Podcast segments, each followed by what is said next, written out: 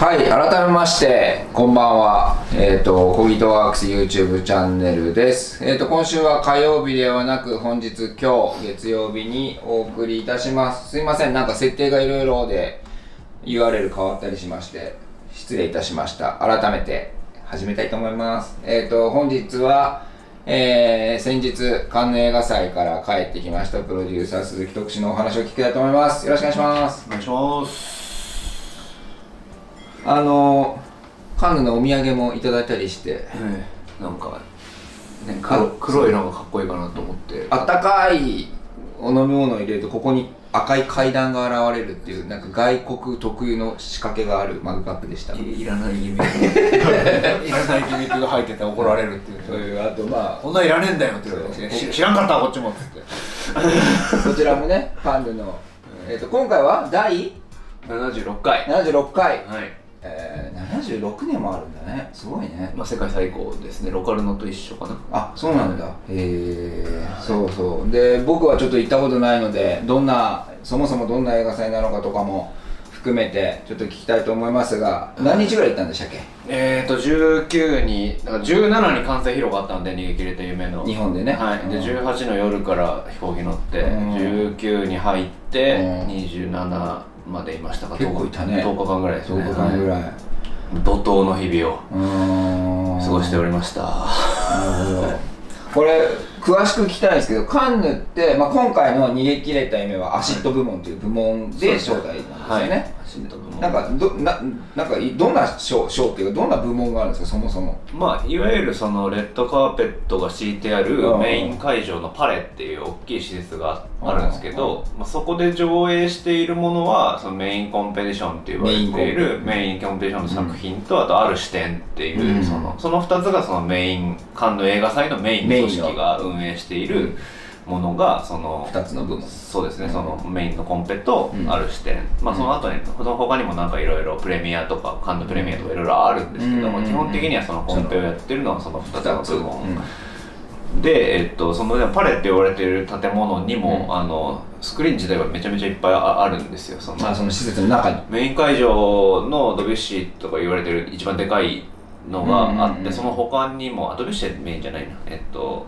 そうですね、まあ、いっぱいあるんです。で上にもいっぱいなんかメマーケットのスクリーニングがあったりとかしてうん結構何スクリーン多分10はないけど、結構いろいろあって、まあ、うん。同時多発的にいろんな作品を上映しているし、その横にマーケットがあって、うん。そこではもうあの上映関係なく売買を行って。ブース各作品のブースがあって。作品というかもう国あ国で。国自体はもうその外にパビリオンを出していてあとはもうセールスカンパニーといううん。かその配給会社とかセールスカンパニーごとにブース出してその各国のいろんな会社が自分たちの商品を持ってこうあのいろいろ商談をしているっていう。でそれのスクリーニングも別であったりとかするので、へー。選ばれてない作品をうん。会社が持ってってはい。スクリーニングかけてそれで商売をしているっていう。別にそのコンペにかかってなくても持っていけるってことだね、はい。もうとにかく映画人世界中の映画人がそこにその期間全員集まるっていうもう場所になっていてもうマーケットが世界最大っ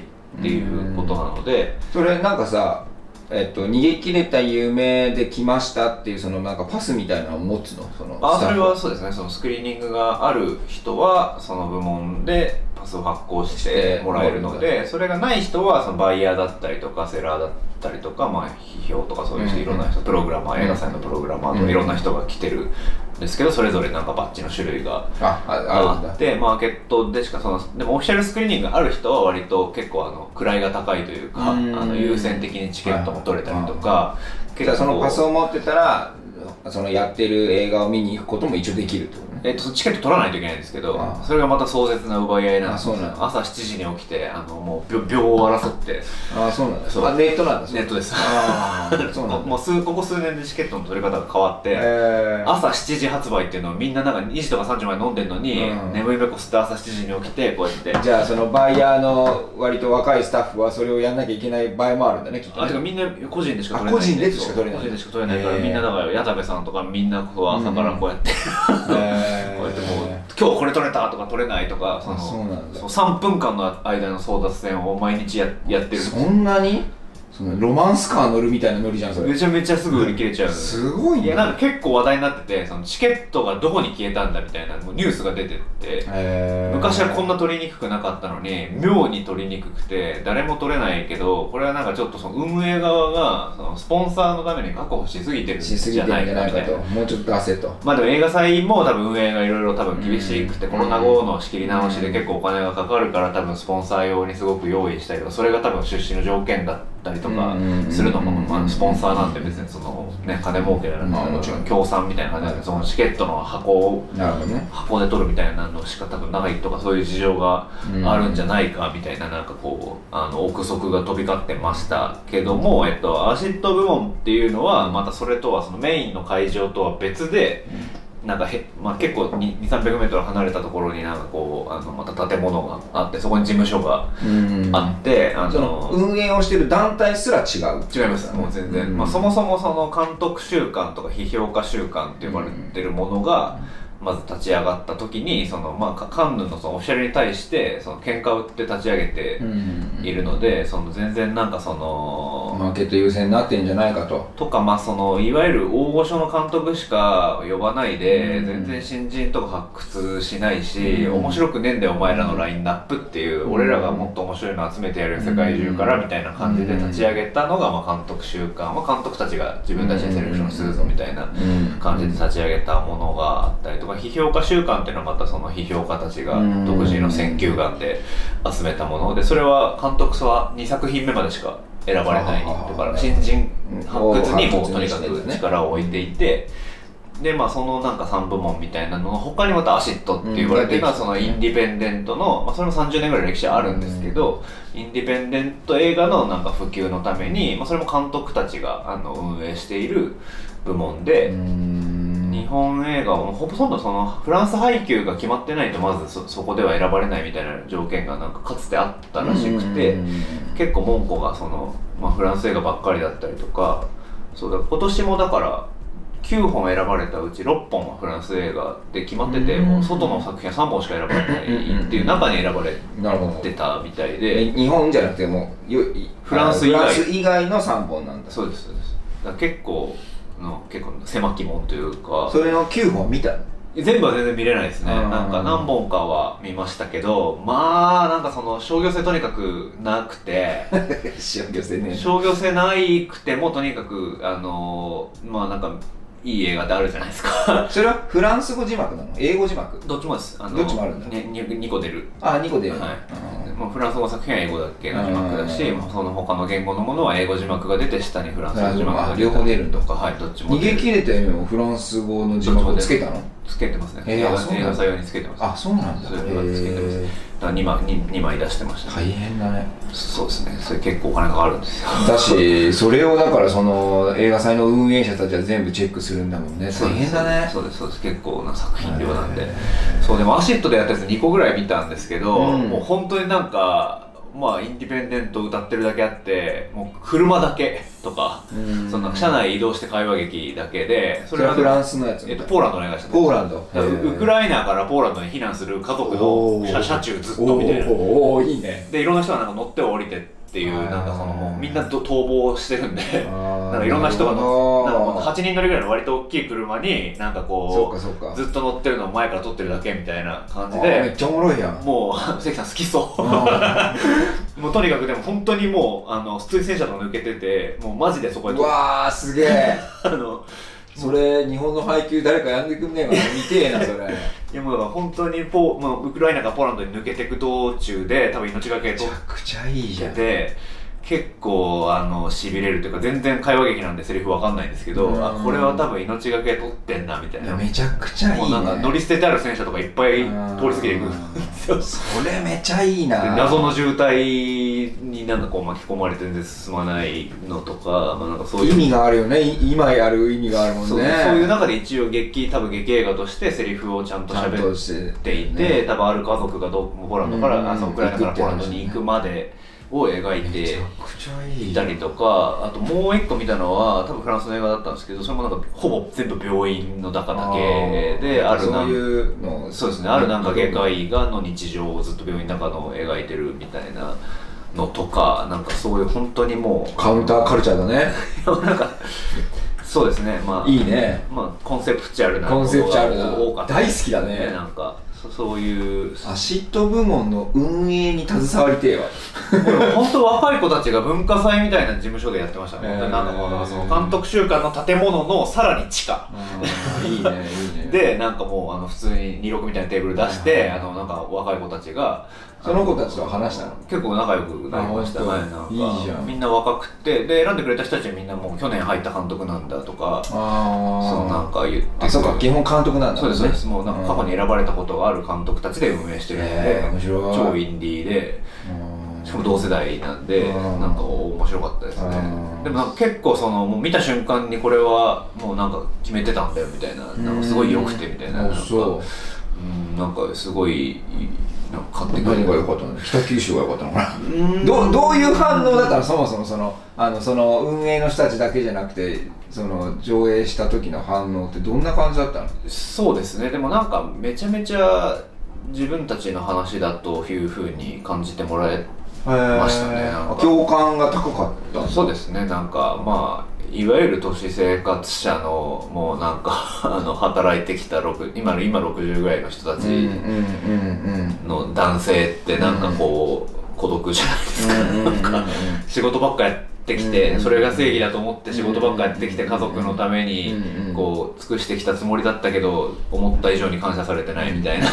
それは日本人はすごい共感あるけどさ海外の方もその共感はあったんだ。なんかありましたね。だからその若い女の子とか上映後に涙目で監督に話しかけてきて、うん。まあ、自分のことも重ねたしそのヒロインの女の子に自分のことも重ねたし自分の父親のこともすごい思ったし、へえんかそれ意外だね。うんまあでもね北九州もカンヌも港町なんで。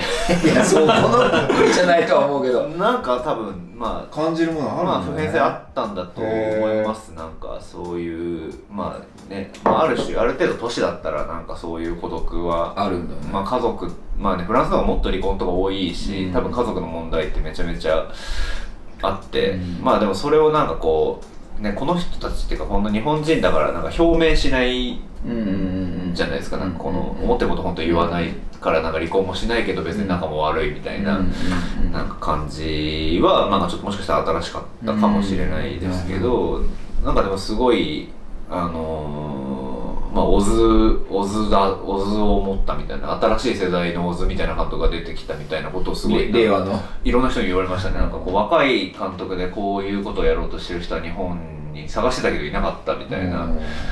そんなこと言ったらちょっと監督調子乗りそうだね。そうですね。なんか いやそなんかちょっとその今まで成瀬が好き成瀬が好きって言ってたのになんかいつの間にかオズオズって言オってた。ズに影響を受けてる風風を もうかわい。いもう取材もなんか求められるんでオズオズのおずと言ってくれるからね。なんか求められるから。ね成瀬とは言うな成瀬って言っても他は？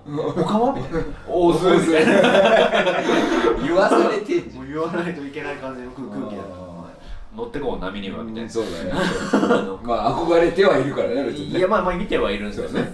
木下圭介小野成瀬とかその辺のねでもやっぱりそういう会話なんだね。なんか誰に影響を受けたのをさそのうん。近代の人じゃないのが名前が上がるとホッとするんだね向こうって。うんまあうんもうそれが好きですかねあの人たちはね。なんかね。溝口小津が好きな人たちなんでうん。そうですね。その影響を感じる若い世代は多分なんか見っけたみたいななんうん。か感じにそうか。え何回ぐらい逃げきれた夢は上映をしたの向こうでは？全部でそのマーケットスクリーニングみたいなのも含めるとうん。6回やってて、えただ公式って言われるその ACID 部門が上映してるのはまあその22日にあった2回だけだった。2回なんだ。あとはもうかなり離れたあのシネコンとかいろんなとこでやってて、えそうですね。じゃあ ACID に参加してる人たちは基本どの作品に2回はやってるってこと？ ACID の中では。えっ、とそうですね。まあでもその、まあ、カンヌの期間中に、まあ、5、6回はやれるみんないろんなとこでやるんっていう感じで、まあ、その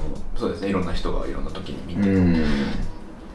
結構でもそのなんだろうな。その公式な劇場？あの会場だと何人ぐらい入るところで上映したの。えーっと一番最初、だから一番そのメインでやったやつ、22日？の夜のやつは多分400ぐらいですかね。400人、はい。埋まるんでしょ？満席満席はいもうてい。うかまあどの映画も満席でやるんだよねきっとね。あでも結構早くからもう売り切れてて、えー。かなり人気あるっていう、えーなんか評判がとにかく良くてみたいなことは言われていて、うん。まあ、多分日本映画飢えてるというかあうん。んまりその若い新しい監督の日本映画あんま来ないんでそうかそうか。結構みんな見たいフランスのお客さんが。400席埋まるって感動だね。400席そうですね。しかもそのその30分ずらしで別会場でもやってるのはそっちも売れててはい全部売り切れてて朝のも全部200席ぐらい売れ売れててはい全然全部全部満席でなんかそれは本当に嬉しいというかそうですね。なんかああちゃんしかもちゃんと反応がいいというかなんか最初笑って、なんか集中するとこめちゃくちゃ集中して見てくれてて。なんか聞かれた質問の中で一番なんかおって思う質問なんかあった？なんだろうなでも QA がそんなに時間取れなくて結構あその後の上映が詰まっててそうかそうかそうか。 ACID 1時間ぐらい QA あるって聞いてたんですけど意外となんかそんなにお客さんとラリーができなできなかったんですけどなんかでもそのこんなに男性立場弱いのかみたいなことは あのなんか言われましたね。それ何人の方フランス人フランス人。フランス人だったの？ななんでこんなに男性の立場弱いのみたいな。あの日本なのこれ。日本だからなのみたいな。そのなんかなんでこんなに虐げられているのみたいな。リスペクトされてなさすぎないみたいなことはなんか言われてこれはリアルなのか誇張してるのかみたいなことを聞かれてあのまあ監督は割と全然あるよくあると思いますみたいな答えた感じで答えてましたね。ウケるね。なんかそう女性だったんですけど聞いてるの。うーんなんかすごい。なんかそういうふうに映るね。まあ映るか。そうですね。なんかあまりに尊厳がなないそうだね。っていうか言い返さないしそうだね。そう。その三井さんがあのねあの妻と娘に囲まれてるあの感じとかはやっぱりちょっと。うーんそうですね。まあ昔のねなんか結構そういう男性性を剥奪された男性のなんか映画みたいななんか感じなんで、うん結構今っぽかったとは思うんですけどむしろね。なんかその男を振りかざして切れたらもういけないみたいな。そうだね。世の中多分この公務員っていうかその教職だからそういう多分なんか自制心がすごいあって、そうだねなんかそういうなんかこう人の話だったから結構現代的に受け止めてもらえたと思うんですけど、えーそのメインコンペの方の方たちとはなんかこう交流っていうかなんかあんの？交流はでもほとんどなかったですね。うん。そう日本人も含めて。うん。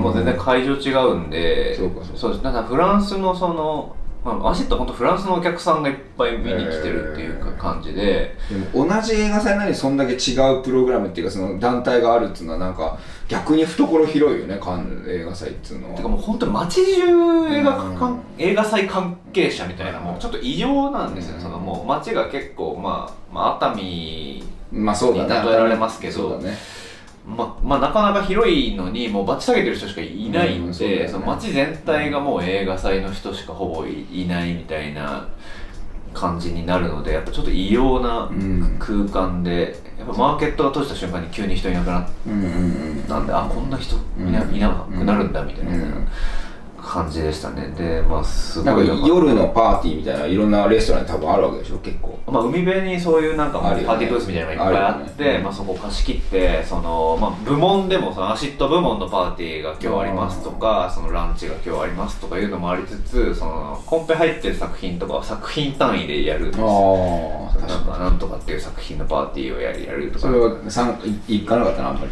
あ全然いい作品単位のやつは関係ないんで呼ばれないですね。あの勝手にすらフラッと行っちゃダメなの。あそれパスがないとあのなんかインビテーション別で発行されて別で発行されて結構そこ厳しい。厳しいよね。厳しいです。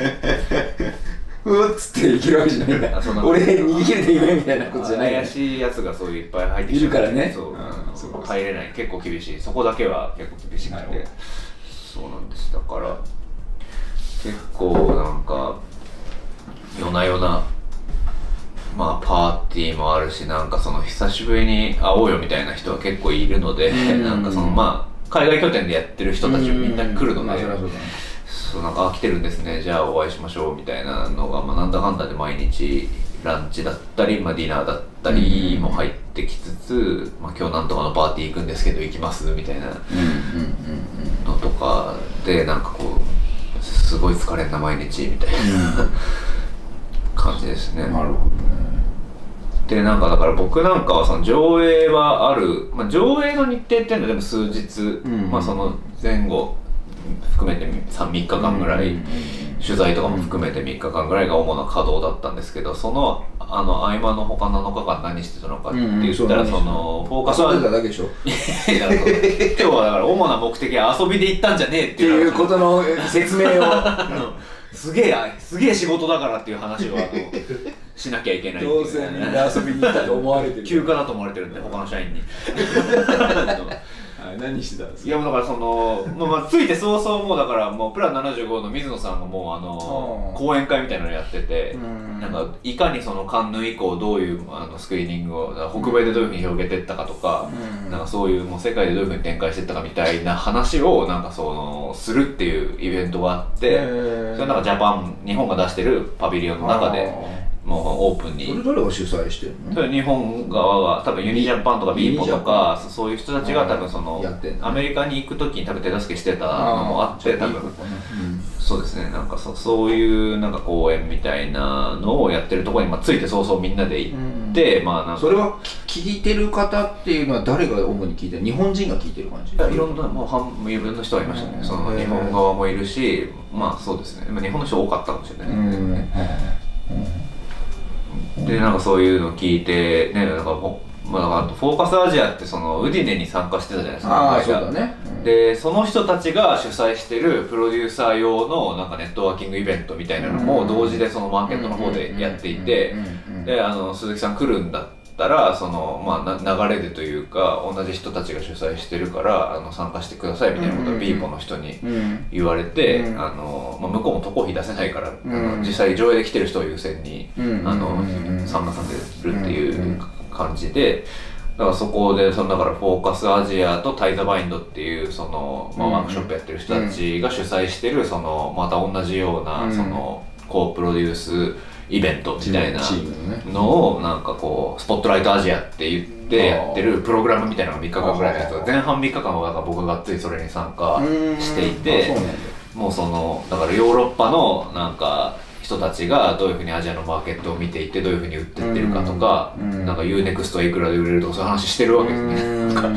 でなんかそうやってなんかこのこの映画こういうふうな戦略でアジアにこういうふうに売ってったみたいな話をしてんのまあ聞くイベントがあったりとか、へー。そのアニメーションの人たちがどういう画作を作っていってるかとかもうそのいろんななんか目線でのなんかこうパネルディスカッションみたいなのがあってその一番大きなイベントはでもそのなんかラウンドテーブルみたいな感じで、もうその各国そのうん。ヨーロッパだけじゃなくてあのアジア含めたその助成金のファンドの人たちがもう十何組集まって、まあ、うちの組はこういう仕組みでやってるうちの組はこういう仕組みでやってこういう助成金がありますっていうのをババババババババーって説明してった後もうなんか好きなとこ回るっていうイベントにあのなんとか現地で通訳してもらいつつそんな今インドネシアが暑いぞみたいな会話をゲゲットしてくるわけだね。だからね。あそのなんか BFI うん。のそのイギリスが新しくこういうのやってるとか、本当になんか年によって変わるうんそうだよね。ので,、でまあ、台湾今こんだけ頑張ってるとか、はいはい。あと鳥のラボっていうそのなんか開発企画開発ラボがあって、まあ、それはこういう条件で参加できますとかなんかそそういうのもとにかく一気に話聞けて資料もらってっていうのを、まあ、やっていくっていうのを前半やって,、うん。やってたっていう感じで合間合間でそのでもなんかウディネで会ったカナダのプロデューサーが来てるから、なんかちょっと、会会いましょうよみたいな感じでちょっと商談したりとか、まあそのねこ今後やるお仕事の相手とかもみんないたりするので、うん。なんか向こうでミーティングしましょうよみたいなのもなんかちょこちょこあったりとかなんか、だからなんか全然そのこの作品以外にも34個なんか並行してうんうんうんなんか動いてるような、うん。みんなやっぱりいるんで。まあそうだよね。そうなんですよ、でもまあ、これ毎年やっぱり来る人たちの気持ちはわかるというか、そこで物事が動くなっていう感じはすごいまあ活性化するというかなんというか話が進む場ではあるのかもね。うんそうですね、まあ、その上映以外にもやっぱ裏でなんか物事がやっぱう動いてるなっていうのみんな一気にあのいいるっていうのはやっぱり特殊な空間。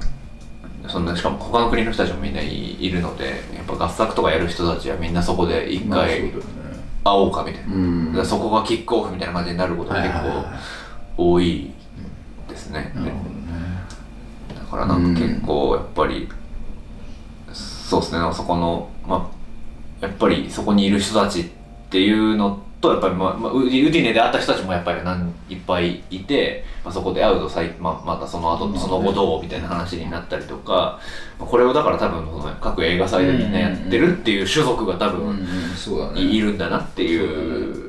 まあね顔見知りになるのは大切だもんねそこでパイプが。でまあ今後の作品によっちゃ一緒にやるのかもしれないしまたね紹介したりもするだろうしね。そうそうそうその名前が上がるというか顔が分かるっていうのは重要だよね。向こうも何年か後に日本で撮影したい企画ができたりするかもしれないのね。で、ちょっと話もうあっとかとかね。日本といえばあいつみたいになってると、まあ話も来やすいよねっていう,、そうだねいうのはすごい感じましたね。中国はある参加するのあ全然その作品だってワンビンとか2本ぐらい入ってたんでワンビンが中国のメインストリームからしたら全然、メインストリームじゃないですけど、そうかそう。かまあでも本当にコンペで賞と取るんじゃねえかみたいなことはすごい言われてたんであの本当にじゃあ参加してない国みたいなのはそんなにそもそもあんまりないのかな？中国の中にも結構そういうインディー系の配給会社とかうんセールス会社はどっちかってその中国国内でそんなに商売できないからむしろカンヌで主なこうん。うあの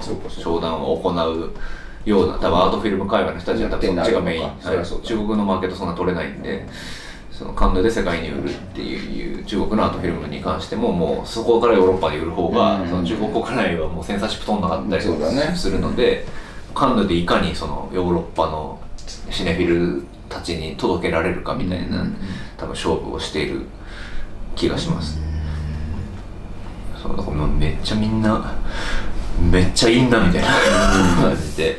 二宮監督ともだからロカルノも行ったしロッテルダムも行ったしプサンも行ったんですけどちょっとやっぱり監督もこれはちょっと異様な空気だねっていうかそのこのこれは他にはないねっていうのはなんか繰り返しうん。全然マーケットとか興味ないそうだね。二宮さんですらなんかちょっと行く前も別に映画祭興味ありませんって言って出発してる。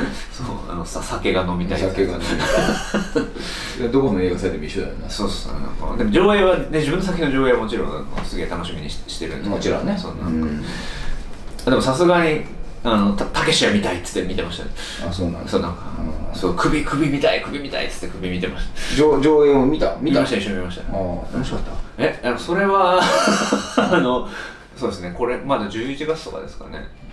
いやでもすげえ変な映画でしたよなえー、ちょっと見たいんだよ。今までのあのやっぱり。ちょっとたけしさんってない、違う。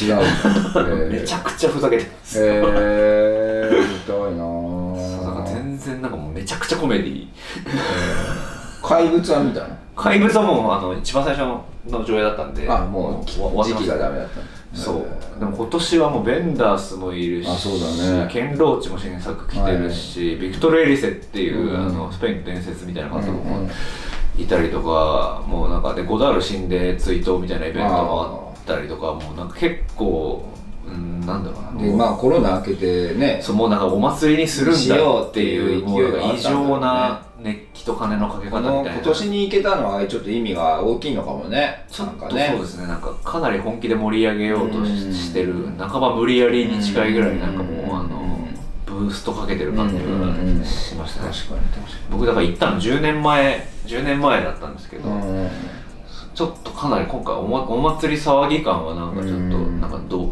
うん。なんかレベルがうん。違ったなっていう感じをうん。受けましたね。うとにかくパンデミックをもう忘れ去ろうとしてるそうだよね。感じがすごいありました、うん誰もマスクしてない。うん。まあそりゃそうだなへえそうだなでもやっぱり休暇で行ってるよね今の聞くと。ええ。まだ他仕事してる え？いやだからもう商談商談ですよ。イベントもネットワーちょっと今で今5日間ぐらいで仕事終わってる感じですがあと5日間じゃ休いやだから上映その後だからもうだから上映 上映がく上映がある時はもうだから取材と上映のもうなんか縫い縫いでめちゃくちゃ大変だったししかもそのなんか現地で撮影をうんしなきゃいけないっていうことを現地でシャッターだからあの舞台挨拶の様子とかをビデオに収めてメディアに送るんだって。まあそそうだな。でね鈴木さんそういう撮影お願いしますって昨日昨日の方に言われてたんですけど僕なんかこれなんかオーディションで使ってたかなんかでそのカメラ持ってくのを忘れちゃって普通に。うん。あやべえ忘れたと思って、ですげえ木下の人に怒られて、うん。鈴木さん持ってきてないんですか?」みたいな「はい」みたいな。でそれ結構大問題ですよね。そのテレビ露出減りますよみたいなこと言われてあでも現地で調達するんであのあのまんま怒んなくたっていいじゃんな。任せてください。いやそんなんだったかな 頼んどいてそんな怒んなくてもいやいやまあでも持ってくるって言っちゃったんで僕が別で別に知り合いいっぱいいる。電化製品屋行ったら売ってんだからなもん。で知り合いいっぱいいるしなんとかなるかなと思っててなんか重いしいいやと思ってあのなんか現地調達ジャパンパビリオンでやってるあのパーティーに日本人いっぱいいたんでなんかデジイチ持ってるセネガル人とかにあのなんかいいカメラだねみたいなこと言言ってあの貸してよみたいなこと言ったらオッケーオッケーとか言ってたんであ一人確保と思ってた。ら日本人また捕まったんであじゃあこっちの方がいいやと思って。あの来てもらって。俳優で来てた西君っていうあの海辺の女の子出てた。あの男の子がいいてでもうその子撮影写写真めっちゃやっててうまいからあ絶対カメラ持ってるぞと思って。まあなんなら撮ってもらうからね。そのその人は撮ってもらった。あ撮ってもらったうん撮ってもらった。結局ね借りるんじゃない。密着で一日もう抑えちゃいましたあ で結構バッチリ撮ってもらったのがあのもう散々テレビにいっぱいあそうなんだ。あの出してもらってあそうなんだ。ちょっとあの今度か帰ってきたらちょっとあのちょっと大体なんかそういうことやらかすよね。選ばすっていうか、まあ、ちょっとそのなんか楽しんでるところありますねなんか忘れたけどそれを、えー、と逆にいい方に結果するみたいなこと好きよな。だってこのカメラより絶対デジ1で撮った方がいいよ。そ 上がりいいんで。絶対いいカメラ持ってる人いるよな。と思ってまあ怒られるぐらいでいいか。あいやまあそうそうそれはちょっとスリル1みたいなスリル1でもそれ撮ったやつをまたでもそのなんか編集現地で僕がしてそうなんだ。そう変換かけて。それ宣伝部がするものじゃないいやなんか鈴木さんややってくださいみたいな。多分なんか編集のスキルがなななんか多分ない。うん。そう。まあ なんか鈴木さんできるんですよねみたいな。なんかだからその編集して変換かけてプロレスで書き出してでアップロードしなきゃいけないから。それだって特使いなかったらどうするつもりだったんだろうな。いや何もできないなんかですいや現地で雇うつもりだったのこれ。いやーでも結構大変ですよね、まあでもまあできるって言っちゃったんであの、あのできるだろうといやちょっとそれ請求いや。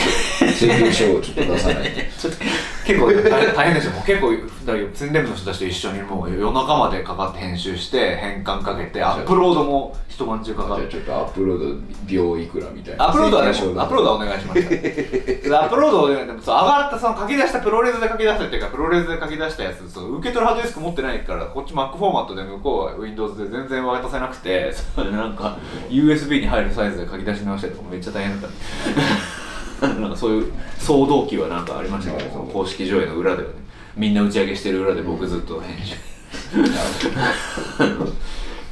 それはそれでなんかちょっとな熱い熱いようでしホテルのロビーでずっとこうやって。そういうことをやってるう 裏裏をやってるぞとあなんか仕事してるなみたいな。どこ行っても一緒だねやることはカンヌだろうが、まあなんか九州だろうが。結構そうなんか今までやってきたこと全部出してるなみたいな感じは ありましたねなんか。うん。一応編集できるしなみたいななるほどね。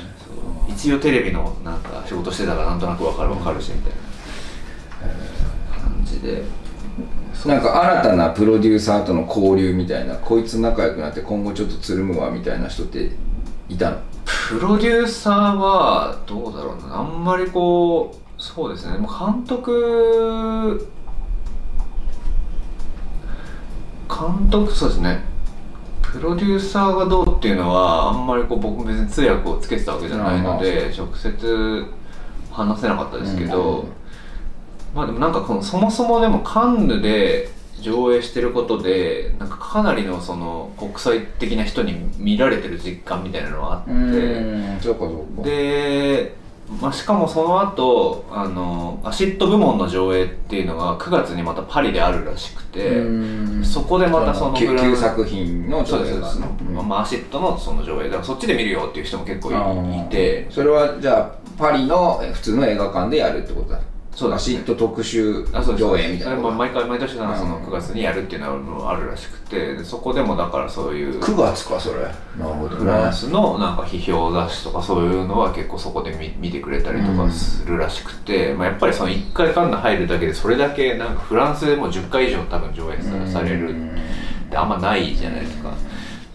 なんかそれはやっぱ本当足がかりとしては、まあ、二宮監督にとってやっぱ今までロカルノ、ロッテルダムさんとまあそれもすごいけど行っねてきたけどやっぱちょっとその、うんまあ、ある種新しい一歩っていう感じはすごいしました。三大の中でもなんかやっぱりちょっとまあそうなんだろうね。違う、うん。違うんだなっていう。 ACID でもやっぱりその ACID 入っててっていうと「congratulation」っていうみんなもう一言目には「コングラチュレーション」っていう感じだったし。あ去年の ACID があれだよね。山吹。山吹なんだよね。はい。ただ山吹はプレミアはロッテルダムだったんですよ一番最初。で2個目が多分カンヌだった。はああそういうことなんだ。で、まあ、だから多分そうフランスプレミアだったのかな。うーん。そういうのもあるんだね。うん。でも日本で ACID に入ったのは山吹と逃げ消えた夢だけなんでね今まで。あそう歴代は。歴代でね。そうですね。それもじゃあその山吹なんてすごいことだよね。1本目だったってことだもんね。日本からの。あそうですそうです。ね。なんか最近門戸が開放された。ねらしいです。どういう？切り開いたのはでもすごかったねそうしたら。まあそんな部門があるのも去年まで知らなかったですうんなんか俺もあんまり認識はしてない。なんかある視点はなんか当たり前にねあれだけど。どのぐらい価値があるのかもなんか行ってみないと分かんないなと思いながら、でも三石さんがやっぱ来てくれうて、ん。三石さんの反応というか三石さんが嬉しそうだったのはやっぱ一番嬉しかったですね。なんかもっとなんかだから400席ぐらいの会場を見てうん。あもっとちっちゃいとこでやるのかと思ってさそうだよね。いや聞いただけでもそんな思わないよね。あこんなちゃんとしたとこでしかも監督たちが選んでくれたんだって。言って「いやー嬉しいなー」って言って「監督たちに選ばれたんだね」とか言ってすごい喜んでくれててあのいやそりゃそうだよね。よかったなーと思って。でもなんかさだって三井さんあのカンヌ行く前にさコギトワークスで打ち上げちょっとしたじゃない、はいおめでとうございます、カンヌ決まってってもうあれだからな。カンヌ帰ってきたらお前らと喋れないからな。って俺はもう雲の上の人だからって言いながら 行ったの。そう。そうそうあの三石さん的あのなんかひょうきんでさそうやって笑かしてんだけどさ本当にそうなるよね。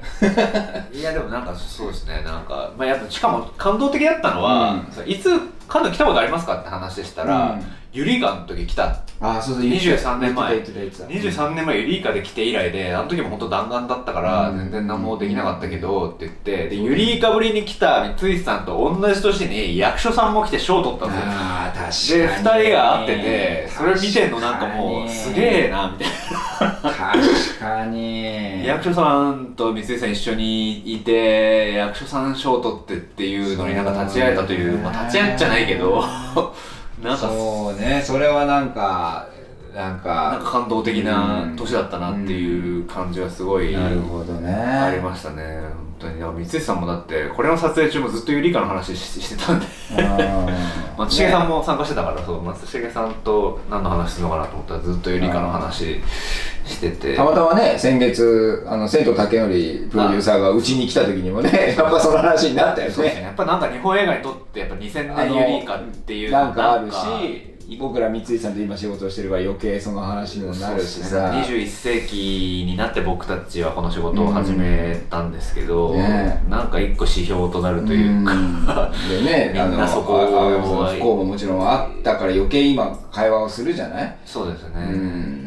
でもなんかやっぱりいやでもそのやっぱ三石さんもやっぱ紹介の文章のとこにやっぱその青山真司やはい。何々や、はい。とこういうフィルモグラフィーの三石健が主演でみたいな書かれて。しかもあのサンセントシネワークさんの時に本当にその日本映画がカンヌでみたいなことのさなんかムーブメントがちょっと起きたじゃない？そうですよね。だからねそういう意味で言うと本当大きな動きだよね。なんかその90年代それが始まって、うん。でまあユリイカで何か大きい結果を出したあとその23年後に。また2人が。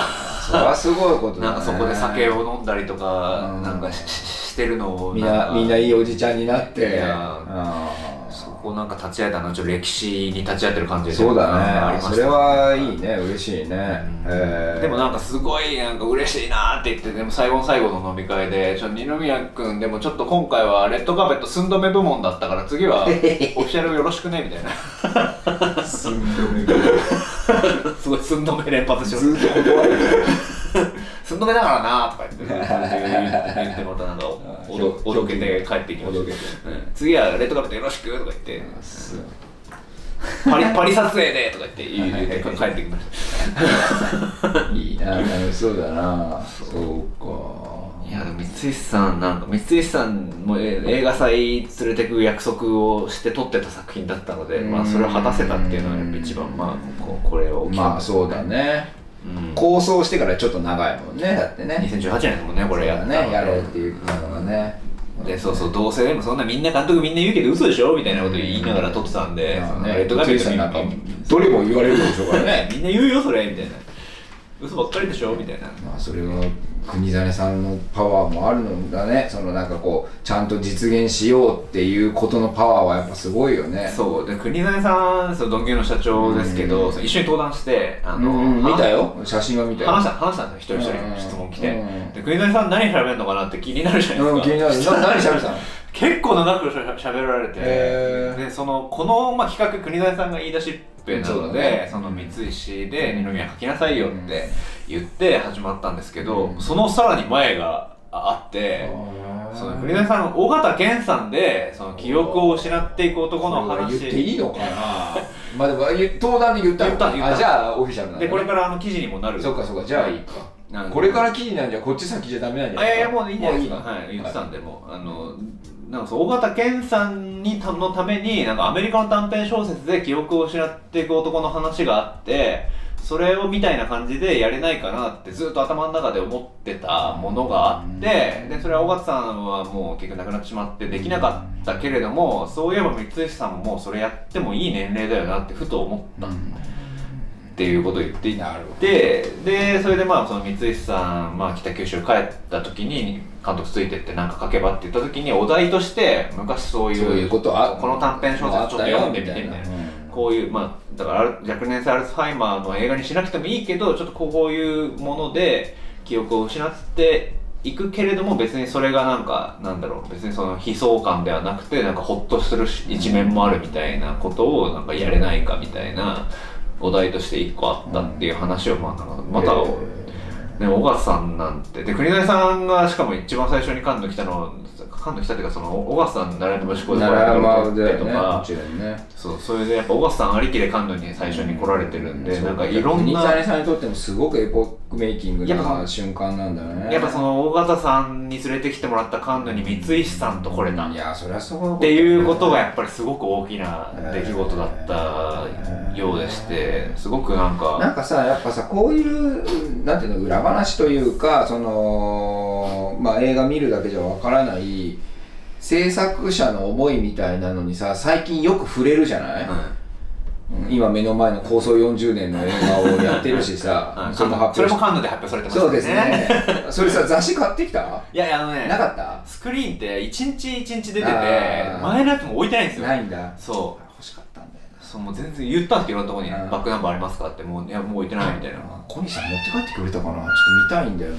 まあまあいいんだけどそのなんかさそれこそ銭湯竹野さんもそうだしなんかそのどういう思いで実は制作に至ったのかみたいな話ってさ、まあ、パンフレットにも載ってないぐらいのさ、まあ、俺ら界隈で話すことじゃない、うん、でもさ意外とさその話が一番熱かったりするじゃない？そうっすね、ね、やっぱでもスタッフでやってるとそれ分かんないじゃないですか。でも意外とみんなそれ知った方がいいですよね。俺もいいと思うんだ最近 制作部の末端だろうがそれをちゃんと知った上でやった方がいいですよね。なんか僕現場だけやった時何にも分からずやってました僕も分からなかったしそんなことを知らんと。もう今今月任された仕事のプロとしてのパーフェクトやろうみたいなことにちょっと躍起になった時代もあったけど最近本当になんかそういうあのレジェンドな方と喋ることが多いと余計にそれ知っときゃなんかまたちょっと違うぞみたいなさ、ね、なんか別にその内緒にする理由ないですからね。そうそうそうそう。みんな知ってた方がいいよなみたいなことを最近すごい、まあそれをちゃんとみんなに言う人になろうとそうそうそう。思うよね。うんなん。かそうなのよね。プロダクションノートじゃないけどさ。なんかいいよね。そうか。じゃあ国真さんよかったね。いやすっごい嬉しそうでしたね。本当？なんか本当になんかこへう嬉しそうだったし、まあ、僕にとってもやっぱり10年前に短編できてうん。いつか長編でまた戻ってきたいなと思っててうん。10年後だったので、なんかこチャレンジした10年の成果だもんね。うなんか人生シーズン2うん。最終回みたいな感じですごいあれ。なるほどね。帰ってきてまたなんか始めるかみたいな。そうですか。よかったですね。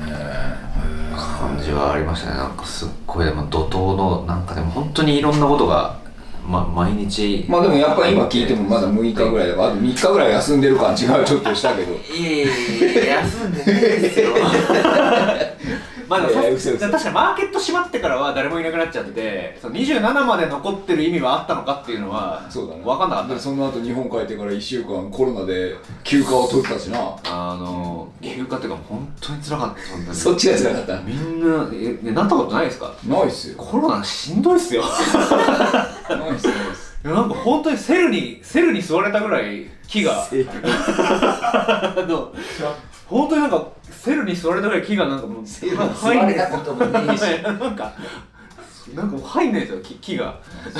あの歩いただけ疲れちゃうっていうかあれ？みたいな。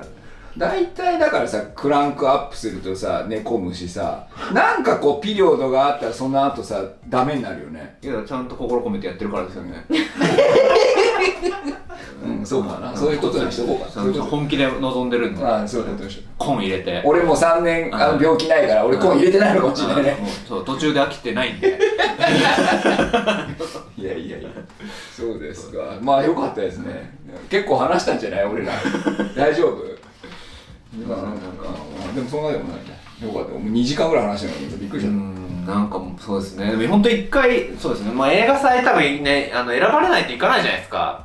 選ばれないといかないんですけど。たそうね。僕はそのえっとね映画祭に行くことだ。この前のウギネの話も聞いたし、今回のこうやって現地で徳志くんが何を感じたとかどういう人に会ったを聞くとやっぱり行くべきなんだなってすごくやっぱ思うのは確かなんだけどあのー一個だけなんかその偏屈に思うことはなんか映画祭を目指して制作をするっていうのがなんとなくちょっとそれだけじゃないんじゃないって思っているっていうだけなんだよね。だからこの映画祭へのエントリーをするっていうことはその後に、えー、とその映画をより広くな人に見せるためのまあ一番最初の出口システムがもう出来上がってる出口あの入り口だからそれはいいですよね。それは利用しましょうと。でそこでいっぱいいろんな人が見てさらに各国に広がりますよっていう意味はわかるんだけどみんながあんまりにも映画祭ってなっていることに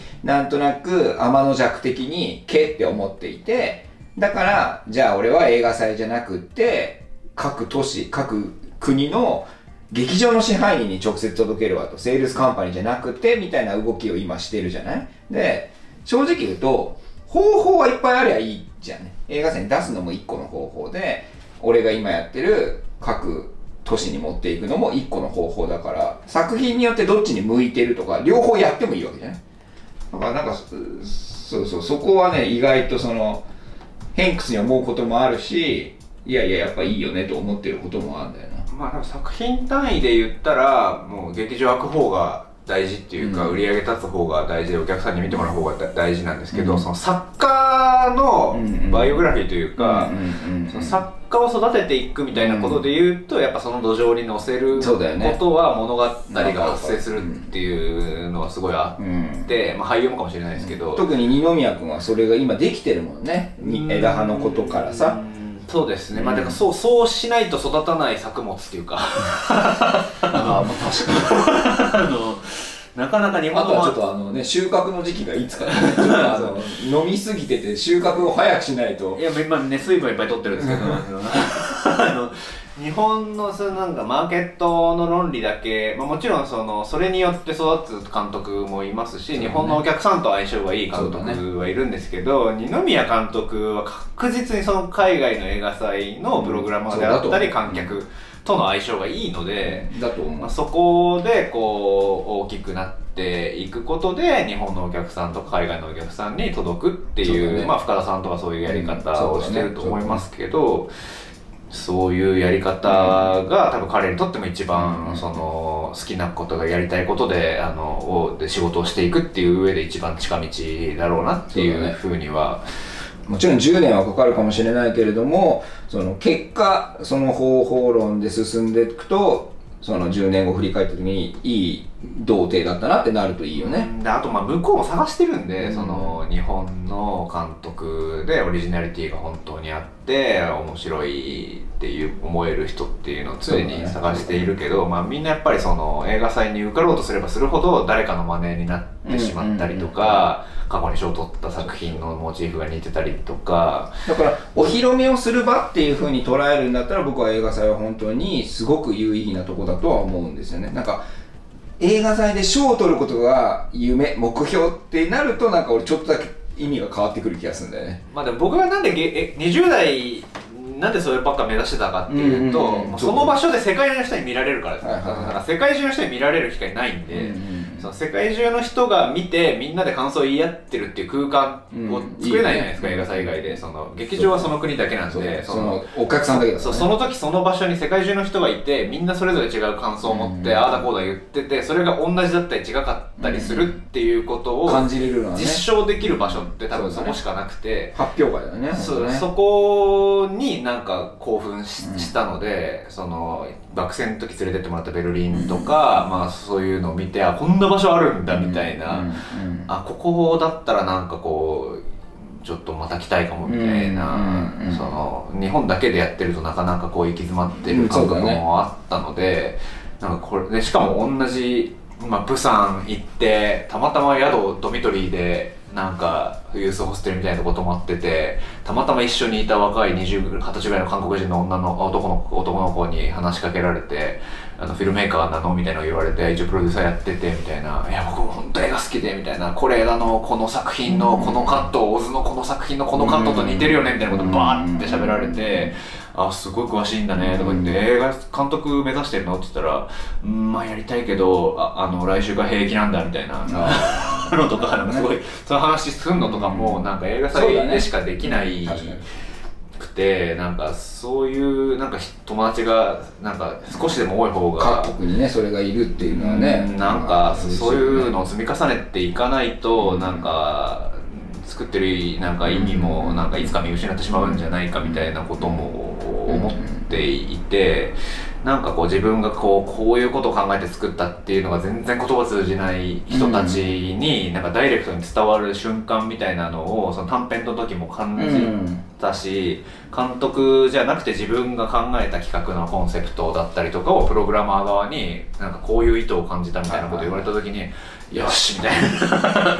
まあそりゃそうだよね。狙ったわかるわかる。そう伝わったみたいなのとかってやっぱりちょっとその、まあ、映画祭の空間っていうかその、まあ、うんその話す時間がうんあったりとか交流する機会があったりとかっていうのはなかなかやっぱり特殊なあの場所なので。まあ、なんか特使にはずっと本線じゃない各国の劇場にあのあの映画祭に行ってほしい。いつも本線じゃないっていうのにしてほしい。本線じゃないマニアックな映画祭ですか。じゃああの各映画祭の足ともみたいなところにいろんなところに行ってほしい。そうですね。まあ作ってるもん的には結構でもやっぱりそうですね。やっぱりちょっと早すぎたかみたいなのは やっぱ今回もアシットだったしちょっとだから最先端のものを一応作ろうと思って監督がですけど基本的には。なんかこう頑張るじゃないですかね。他にないものっていうか新しい映画作ろうと思って作ると、なんかやっぱりメインコンペとかってやっぱどっちかっていうともう今なんですよね。ちょっと大味ではあるからね。なんかそう今やるべきことみたいな、なんかその形になるかどうかわかんない新しいことみたいなのはあんま入入んないっていうか。だって車でウクライナから行くのすげえいいもんな。まあやっまあそこにねそのポーランドでもし今学生ぐらいで映画作ってたらやんなきゃ。やるよね絶対ね。だんだんバンバンだって難民が流れてくる中でそれは映画しようって思うよ、ね、こいつらの映画作んなきゃってまあ思いますよね。うんそれはすごいわかるなっていう。そう。れでもそういうのいいよね。そうでも短編で行った時も同じような話があってその僕らなんか隕石とインポテンツってそのなんかうんうん隕石がもう対空して落ちてこないみたいなそのもうにもうずっと何年も隕石がもう空中に浮いてて落ちてこないっていう話でもうなんか日常化してしまった恐怖みたいなことをコンセプトに、うんうんうんまあ、いいわゆる放射能うんうんうん。数年後の世界みたいなことをなんかギガ化して描くみたいな映画だったんですよね。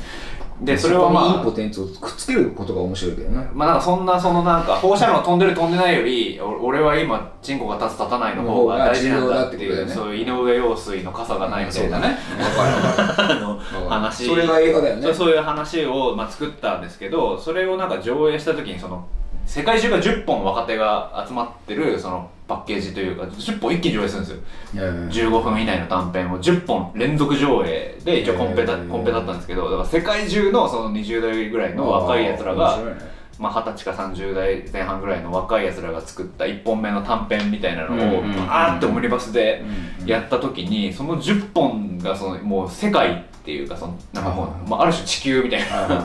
世界中の若いフィルメーカーが今考えてることをうんもう10分にもう凝縮したみたいなのをもうなんかこう一気に上映してるのを見た時にたまたまなんですけどなんかそのパレスチナの若い監督と僕らの監督って作品めっちゃ似てて。でそれパレスチナの監督たちはなんかその「コンドームバルーン」っていうタイトルだったんですよ。ほぼ一緒やん。でそのほぼ一緒でもねえけど。で夫婦がなんかこう夜営みをしようとすると外で内戦がババババババってなって子供が泣いちゃうから子供が泣いちゃうからその使おうと思ってたコンドーム膨らましてあやすっていうのを何回も何回もも何回も何回もやるんですよ。そのうん。そのな3日目もその同じようになっちゃっうんたみたいな。面あとラストカットで戦争が終わったのか分かんないけど晴れた空にコンドームが街中にあ浮あ面白い。浮いていくっていういいいい映画。カットでうん。それすごい面白かったっていうか言葉全く関係なく分かるししなんか知んないけど似てて。うん。その俺らのその放射能っていうかそのうん。3115のメンタリティーがパレスチナの内戦の人たちとあんま変わんなかったんだみたいなこととかが客観的に分かったりとか。あ俺たちそうねそういう瞬間あるよね。俺たちって戦争下にいたようなメンタリティーで映画作ってたんだみたいうん。そうだね。ななんか感じがすごいあってなそういうのとかもねまあそれはやっぱ一堂に返して喋らないと分かんないことまあ、絶だからね、対見ない。そこでしか見ないような映画見れたりとかそこでしか会わない人に会えたりとか。そういうキュレーションとかやりたいけどね本当はね。いや本当は可能性無限にあって、そのカンヌで上映してるけど日本で公開してないものなんかもう99%なんで。キュレーションそうしたいよね。本当に今の10本でもいいね。それだけでいいもんね。いやそうそれをだからパッケージで、まあ、もうちょっと長くて10本短編見るの頭おかしくなりそうになるんですけど、まあ、でもめっちゃ面白かったんで、うん。これそのままやれないのかな、ね。みたいなことはすごい思ったし思ったんですよね。やっぱりそういうキュレーションが立ってると劇場でちょっと見に行こうっていう気にはなるよね10分10本って100分なわけでしょ？てかなんかそういうもっと社会学的にそのここういう今こうなんだみたいなことでなんか映画短編とか並べてなんかやる人があんまりなんか DJ みたいにちゃんとなんかその曲並べるみたいなことでその短編並べてメッセージがこうみたいなことはもっとなんか学問としてもあっていい気がするなんかねだから「10 years」とかもねなんか俺は面白い試みだなと思ってたからねその自分の国の10年後を描いてくださいって監督に振ってね45人の監督で撮るっていうのはなんか面白いなってすごい思ったからあれをやった時も楽しかったけどなんかねそういうの。をまあ、たまたまそうですね。その全く違う人たちが作ったものを並べうんそうだね。同じ年に作ったってだけで並べることでなんかみ、世界が見えてきたりとか。各国ってのはやっぱ面白いよね。でななんか抱え多分その国の社会問題とかでみんなやるんで、うんね。なんかそれが思わぬシンクロニシティを見せたりするのとか全然違うなとか、うん、だから911の時も面白かったもんね。えっ、と10えっ、と3つオールダーじゃなくてなんだっけ？えっ、と10ミニッツオールダーじゃなくて。9分11秒のやつみんなでうん作作ったりしてましたすごい面白かったもんね。そうですね。なんかだからなんか結構もっといろいろまあ混ざれる。でもやっぱりなんかアジアとやりたがってるなっていうのを感じました。そのヨーロッパ側が今。うん。あのアジアの人たちと一緒に作りたい。アニメもだしなんか実写もなんかその東南アジアとか、まあ、日本とかいろんな人、まあ、そのアジアも含めたこうプロデュース作品っていうものにめちゃめちゃ興味があるんだなっていう、まあ、ここから先そういうのを多分、ね。みんなでやっていきたいと思ってる人が多いんだなっていうのはすごい感じましたね。頑張ろうね。そうですね。なんかちょっとだから1週間寝てて。あ まあちょっと今週からちょっと人生シーズン3どうしようかなみたいな。あ 俺もあの今立ち向かってるやつが終わるとさシーズン一回終わりますよね。一回次の10年何で頑張るんだっけと思ったりとかして。そうですよね。まあでもそういうでも自分でちゃんと目標を作れるってやっぱり大事ですよね そういう人素敵ですよね。真っ白になるんじゃねえかと思って。なんかやねそれをなんかでもあ多くの人はそれがわなんか分からず日々こう、まね。ひ日々の業務に追われていくけどなんかこう10年単位でこう目標を作れていけるとなんかね生きていくのも退屈しないですよね。下手したら箱男は何の関連にかかってる場合もありますからね。一応そこ目標で仕上げるってことですよね、えっ、とうんそうね。まあね箱男ほどある視点部門っていうのもなんかもう、うん。あの描いてることがある視点だからね。箱の中から見見る世界だからねある視点だなって感じですよね。まあ本当に。だからえたけしさんの首が構想30年バーンって宣伝してたもんね。そうっすね。まあでもめちゃうち構想40年だからねいやたけしさんのやつめちゃくちゃでしたね。でも本当にでも最終的にやっぱりたけしさんコメディアンにななんかでし死にたいっていうのもあれだけど、まあ、遺作とは言ってないんで、うん。ただやっぱりお笑いに回帰していく、そうなんだ。うん行きたいんだなっていうえー、それは楽しみだな。か感じでしたねなんか、うん見たいな。もうなんかかかっこつけたくないっていうか、えー。ずっとふざけてる。うん。感じの映画でしたそうそうそうたるキャストでずっとふざけてる感じの、ーやっぱりみんなそうなんだね。まあ年取るとねねなんか。ちょっとね かっこつけることももうしゃらくさくなるんだね。うん。はい。わかりました。何の話か分かんなくなっちゃいましたけど。うん。割と話したのかな？1時間ぐらいかなちょうど。そうですか。じゃあ何ですか？次どういうプロジェクトやるんですか？決まってんですか？あでもなんかそのねカンヌでも打ち合わせする、うんうん。するとか言っててまあわかんないですけど、まあ、ね年内合作一本ああるかもしれない、あるかもしれないそういう意味じゃちゃんえっ、となんだ？えっ、と制作プロダクションとして合作みたいなことはそんなにないんだよね経験ね。そうですね。か海外を受け入れてはい。全部やるのはね、えっと、僕はなんか AP 中国中国でも合作では完全に中国映画の AP、そうだよね。日本人監督の中国映画のそうだよね。AP 一回やったりとか、まあエドモンド・ヨー監督。あまあそうか。あれはちょっとやや合作に近いそうだね。AP やったやつ、そうだねはい。まああれやっぱ日本映画だな。まあまあ完全に日本出資で、ただその海外から人呼んで仕上げタイでやってとかはまあ少し合作にね、ちょっと動くかどうかはわからないですけどその映画が動くと面白そうだけどね。うちからしたらそれこそねえーっと2014年ぐらいに初めて言われたんだけどそれ。忘れちゃった。違うわ。2018年だね。20年20年か。3年前ぐらいですか3年前ぐらいに初めて言われてみんなだから本当もう4年5年当たり前でかけて4年5年は当たり前だよね。各映画祭のラボとかうんなんかそのファンドのやつとかもマーケット回ってみんなこう開発開発でしていそそこは辛抱強くなきゃダメだよねやっぱりね、うんなんかすごいですよねやっぱりみんなそんなパッと思いついてこその日その年中に取れるみたいなこっちゃないんだよね不思議なもんで。だからその5年後も古びないテーマにしなきゃいけないまあそうよね。ですし、媒体としてはそうだね。やっぱり普遍的というか、うんそうなんですよね、廃り流行りじゃないものを作るしかないよね僕たちはね。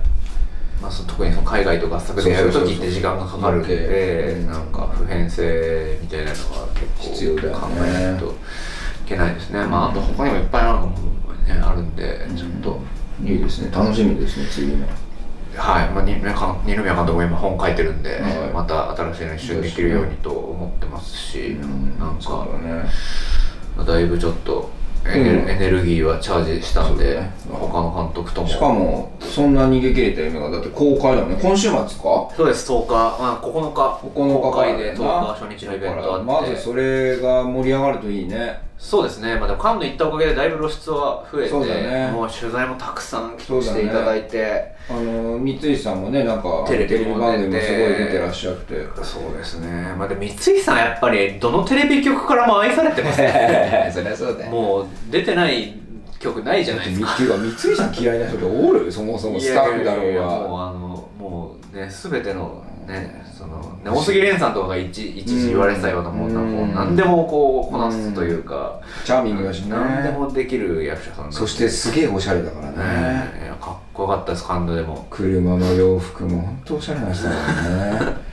やめてよとか言うけどさ。うんかっこよかったですね。ね。ああよかったね。じゃあ逃げ切れた夢の応援を皆様にお願いするとともに。そうですね。見ていただきたいですね。本当になんかうんなんか新しい日本映画だなっていうのは本当になんか手応えがあったのでまあもちろんちょっとね面食らっちゃう人もいるかもしれないんですけどまあちょっと日本映画としては新しい、うん。あのものになっていると思うのでそれがなんか目新しいっていうわけでもなくすごくそのなんか、古きね良き日本映画も感じつつ、なんか日常ではあるからねなんかその変にグロいとか変になんかあのい事件が起きるとかでもないから見やすさは多分にあるんだよね。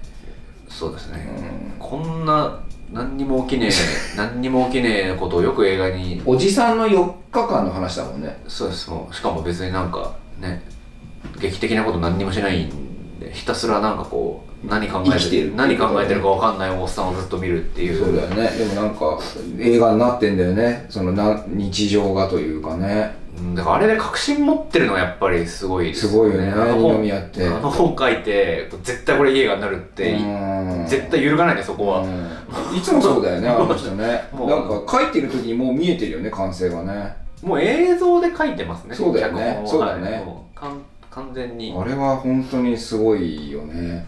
そう。で間とかも全部書いてあって、で間のとこ間って書いてあるんですよなんか、うん多分本当はセリフ点々点とか書かなきゃいけないんですけども間のとこ間って書いてあってそれはでも今泉さんから影響を受けたっていう、えーこの間取材でなんか言ってましたね。楽しみだね。ちょっと公開どういうみんなが感想をねあの SNS に上げるのかも楽しみだしね。いいですね。いやまあでも気づく人は気づくと思うんですよね、うんなんかちょっと違うやつ来たぞみたいな。そうね。ってな感じで。はい。本日は以上としますか。じゃあ風邪も治ったようでコロナも治ったようなのではいちょっと明日から。働きま明す日からはい。じゃあ本日はありがとうございました